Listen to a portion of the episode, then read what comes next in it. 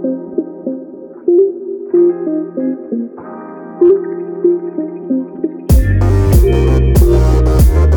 everybody, my name is Austin Killian. I'm Andrew Harper. And we're both pastors at First Baptist Church in Cleveland. Welcome to the Exiles Podcast, where we talk about life, doctrine, hot topics, and all things Baptist from a gospel-centered point of view. Hello, Andrew. How are you doing? I'm good. How are you this morning? I'm good. Um, so, you made me a liar. Oh. Because you said you were going to be off two weeks. I was off two weeks, wasn't I? From this, yes. But then we had to take off a third week because we were just so busy. Oh, yeah. There was a lot of stuff we had to we do. We had a lot of stuff going on last week. A lot of writing. Man, last week was like a blur. And then, like, Sunday came. So for those of you who are listening, we had our Green and White Sundays when we invite a lot of college students to come in. Mm-hmm. We we give them a meal at lunch. We play some games, get to know them, connect them to some other opportunities at First Baptist Church. And so it's just a very busy week uh, connecting with students throughout the week on campus. And then Andrew's been writing a lot of curriculum for our Sunday school classes. Mm-hmm. And uh, correlated to our sermons. Yeah, they're yeah. And then Ryan started. Ryan, yeah. Ryan was our new worship pastor. Shout out to Ryan Marshall. Mm-hmm. He's going to be on here. We're eventually going to get to the topic of worship, and we want him to jump in and, and us talk a little bit about worship as a spiritual discipline, so that'll be fun too. So, Andrew. Yes. We talked two weeks ago with our friend Colton. Well, you didn't. I did. Yeah, I was not here. And I wouldn't. He's my friend, not your friend. But anyway. I mean, I know him. We need to get Paul on here. We're like friendly acquaintances. I've mentioned Paul twice now, and this is the third time. We need to get Paul on here at least once. Yeah, he could talk about lots of things. Okay, cool. So Paul's going to talk about Lebanese food. He's like Lebanese. Is he Lebanese? Yeah, he's half Lebanese. Hmm, interesting. Um, he's from Tupelo. Okay, anyways. In this college we, can't, we don't. He can give all that background when he comes on here. That's right, that's true. Okay, so, um, yeah. What did you and Colton talk about? We talked about evangelism. Wow. Yeah, so we wow. talked about, you know, evangelism, like where where we see it in the Bible. We talked mm-hmm. about how mm-hmm. evangelism is a spiritual discipline. Mm-hmm.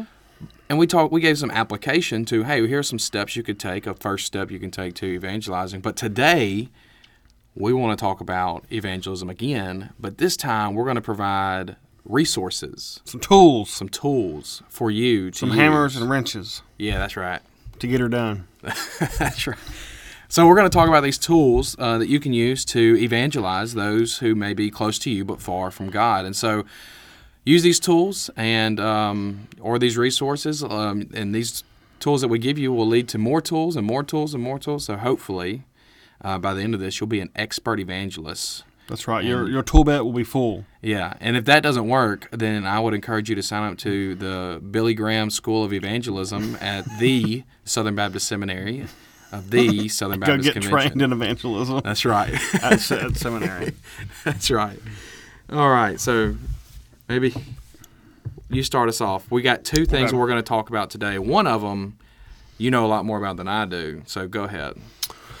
So we're going to do tool, two tools, um, and I was just going to talk about the three circles, and so many of you probably have seen it or, or heard of it, but I'm going to do um, a tool called the fifteen-second testimony. And if I had a whiteboard and you were, you know, maybe with me in the whiteboard, then I would uh, basically draw like a cross, and on the left of the cross, I would put two lines. Under the cross, I'd put two lines, and on the right of the cross, I'd put two lines. And what we're going to do is when you think about this fifteen-second testimony, this is a, it can be used for lots of different things. It can be used as like an elevator testimony, like just cold call, going straight to the to the gospel kind of transitional phrase. You can use this for that. Or if you're having a conversation with someone and you think it's time for you to begin to transition conversations or that relationship to talk about spiritual things, you can use this kind of fifteen-second testimony. And it starts with the phrase, there was once a time in my life when. So you just start with, there was once a time in my life when. And you talk about two elements that characterized your life before Jesus. So it could be, there was once a time in my life when I was selfish and had no purpose in the world. And then once you've kind of established, okay, this was, there was a time in my life when I was these two things. It doesn't have to be those two things specifically, but two things that would characterize your law, your life without Christ. So let's say selfish and uh, without purpose. Then you're going to say, but then after following Jesus, and that's kind of your transition phrase into who Jesus is, you're going to give two elements that connect uh, what Jesus did to the two things that you were dealing with before Christ. So if it's selfish, you might say, well, since following Jesus, I realized that he gave himself for me. So therefore, that's kind of a uh, the antithesis of you being selfish. And he also gives me a purpose or gives me a mission in life. Um, and so you're kind of going to say, there was once a time in my life when I was selfish and without purpose, but now since following Jesus, I realized he gave himself for me and gave me a mission. And now I seek to serve others and have purpose in my life. And then you want to ask the question to them, has anything like that ever happened to you? And what you're able to do in that little bitty kind of phrase, it's really about two sentences, is you're able to say, there was a time in my life when I wasn't like who I am now, and this is what my life was like. And now you're going to say, this is what my life was. Uh, you're going to say, this is what my life was. This is what my life is like now. And the thing that makes the difference is Jesus. And it's just a simple kind of way to do two things, to introduce a spiritual element um, into the conversation, but it also helps you possibly identify with them um, if they're in a similar place before Christ. They might be realizing that they're they're selfish or they're self-seeking or they have no purpose in life or things aren't going the way that they wish that they had gone or they just feel directionless. Um, and so you're able to say, hey, that was that was true of my life at this point, but now since finding Jesus, I don't have that anymore. I don't feel that way. I don't think that way. That's not my life anymore. And so what it does is it introduces something that maybe connects to them and their lostness. It gives them the solution to that lostness, and it also shows them the result whenever you trust and follow Jesus. And it's just a short way to, if you have, you know, fifteen seconds in an elevator to just share the gospel with someone, and the Holy Spirit's like, share the gospel. There you go. You can say that phrase. Or I find it really helpful, especially in conversations, to um, connect to uh, a spiritual conversation, maybe coming from something that wasn't. Um, and one way that this, this can this can act, or this can kind of uh, happen is you're having a conversation with someone who's lost, and maybe they're talking about someone else. Maybe they're talking about a problem they have with a person at work or a relationship in their family, and they just go, they're so selfish, they're so self-centered, they don't they don't think about anything else but themselves. And you go, you know, there was once a time in my life when I was like that, and I had no purpose in the world, uh, and I was exactly like that person you're talking about. But really, since following Jesus, I saw that he gave himself for me and that he gave me a mission to be a part of. And, and now, because of him, I, I seek to serve other people, and I really have a purpose in my life. Has that ever happened to you? And so there's an element of awkwardness, obviously, because you're introducing a spiritual element to the conversation, but it's not as strange or as as contrasting. It kind of fits into the, the conversation. Right, and it allows you to kind of put your cards on the table and say, I follow Jesus. Mm-hmm. Here's who I was before that. Here's who I am now. Yeah. Um, and so that's the fifteen-second testimony. Well, that took you about fifteen minutes to explain. So, oh, well, sorry. No, I'm kidding. We did good. No, it makes sense. I like that a lot.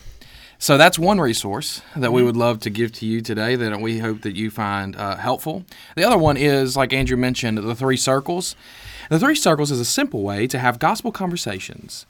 As you tap through the slides, you'll see how God has organized the world to work, what go, what's gone wrong, and how we can respond to him. Tap the right arrow to get started. You might want to tell them that you're using an app. I am using an app. So um, the three circles, actually, if you just type in three circles in the App Store, you can actually find uh, the three circles, and it will walk you through and explain it. It has videos, video training on evangelism. It has the Who's Your One initiative on there where you can be praying for your one and send in your one's name for, so that others can be praying for your one who have this app. It also provides f- free resources like books that talk about evangelism, that talk about discipleship and all these other things. So it really is a pretty cool app, but um, yeah, I thought it would be a really good transition just for me to read right there what it is. It.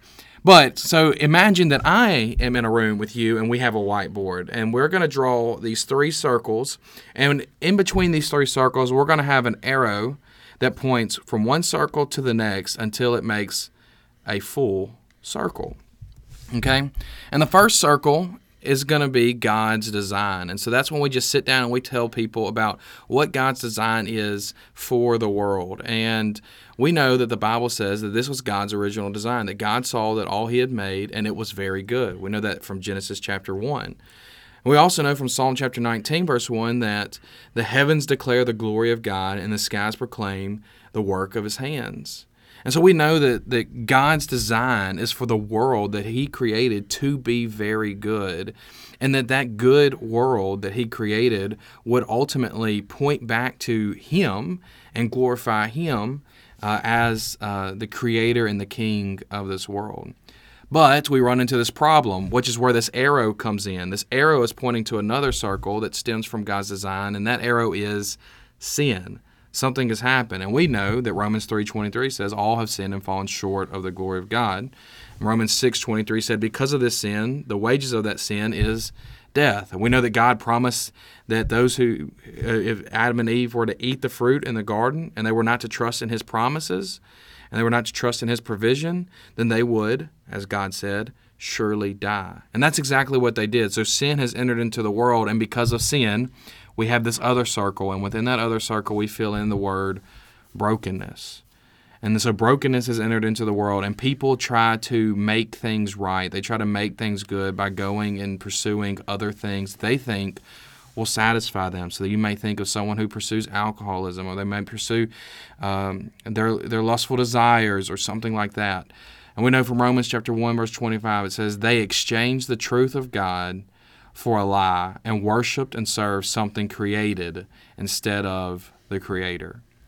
And that's where we find us because of sin, in this state of brokenness, separated from the Creator, worshiping things that were, in fact, created. Um, but then we have this good news, which is the third circle, the good news of the gospel, the story of Jesus Christ.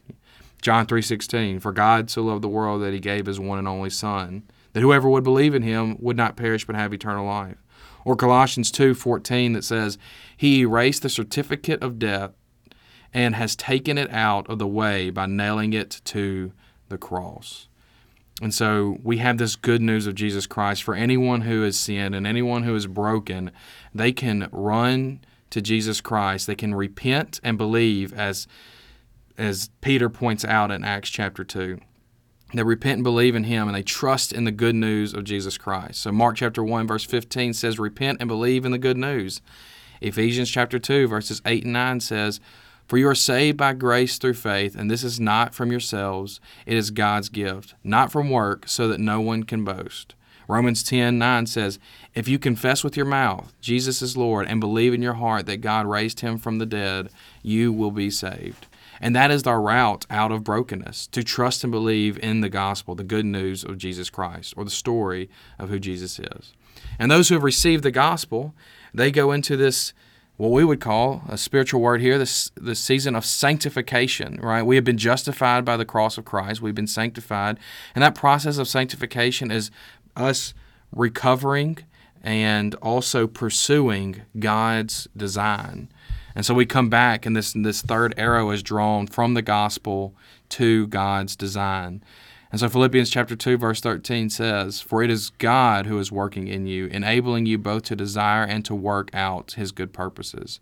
In Ephesians chapter two, verse ten, he says, for we are his creation, created in Christ Jesus for good works, which God prepared ahead of time so that we should walk in them. And so God's God's good design, though it was broken because of sin, and we fought, we chased after brokenness, we've received this good news of Jesus Christ who came to save us.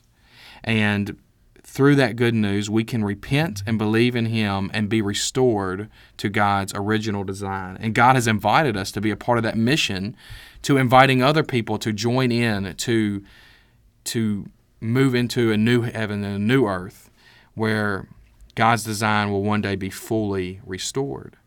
And that is the three circles. And so there's other ways you can use the three circles. Some people start from God's design and they move through brokenness and they move through to the gospel, but some people may just start in brokenness. So maybe you have someone who comes to you and you say, you know what, I just don't think that this is how the world should be. And you say, you know what, you're right. God's design is blah, blah, blah, blah, blah. And you explain to them what God originally designed this world to be. But you may you may have someone who is prideful and arrogant in, in their sin, and they and they boast in their sin, and maybe you need to be more upfront with them and say, hey, you are pursuing things that ultimately will lead to um, uh, unsatisfaction, and that will ultimately lead to you uh, falling into more brokenness. And so you might start with that circle of brokenness and say, hey, you don't have to pursue these things, because of the good news of Jesus Christ and because of the good, the good design that God had originally and that He wants us to get back to even now. Or you might just need someone who is just down and out, like they realize they're in a broken state and they just need to hear the good news of Jesus Christ. So you might just start, hey, have you heard the good news of Jesus? Have you heard the gospel? Because of the gospel, you can repent and believe, and you can trust in Him, and He will restore you, and He will make all things new once again, which was God's original design all along. So, like I said, there are several different ways that you can attack the three circles. You can even write it out, um, but I would encourage you to memorize kind of the how it's laid out and then use that as a way to explain the gospel and the good news of Jesus Christ and the way that someone can repent and trust in Him uh, without having to draw everything out.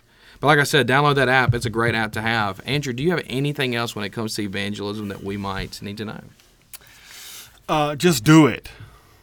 I I would I would concur.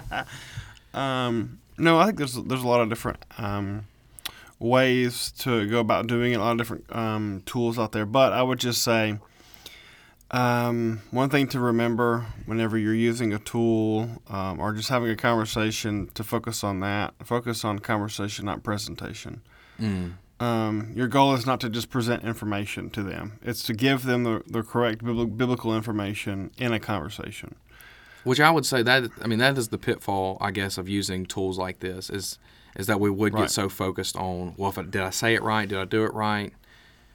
Trust in Scripture when it says that the Holy Spirit is with you in those moments. Mm-hmm. And, and like God can use, I mean, God can use your presentation if you fumble through it and you're nervous and that kind of thing, but Um, just remember to have a conversation with someone and then use that tool to help maybe be a framework for that conversation. Right. Um, and so just remember to try to connect with that person uh, first uh, and then give them the information that's coming from your tool.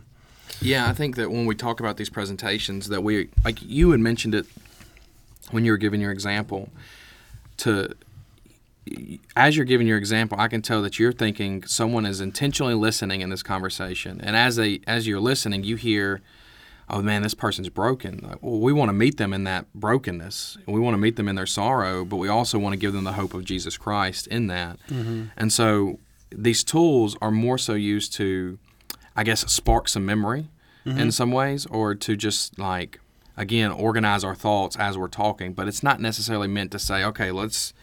let's sit down and let me draw you this picture. Mm-hmm. You know, that draw, us drawing a picture is more of a training exercise than it right. is a than is an actual share of the gospel. Yeah, right. And and there's different contexts where that could be the case. If you've gotten someone who's not a Christian to come have a Bible study with you, or is interested in seeking, then you might can use the app and draw it out for them, or you, you know walk them through that. Um, more so, it's like having a conversation, and, and if they mention something, and you kind of you kind of go, okay, does that fall in like the brokenness circle or God's design circle, or um, you know, what's what's what's the circle this falls into? Um, and so, like the other day, I had a conversation with someone, and they mentioned um, they're talking about heaven, and they were talking about, well, you know, I just hope that at the end of the day, you just hope that you get in. And what it did was it, it kind of it keyed me in on, one, they don't know how to get in to heaven. Um, but some part of it keyed me into God's design, is that he, he just hopes that he's in heaven, which ultimately God's design was for us to be with him.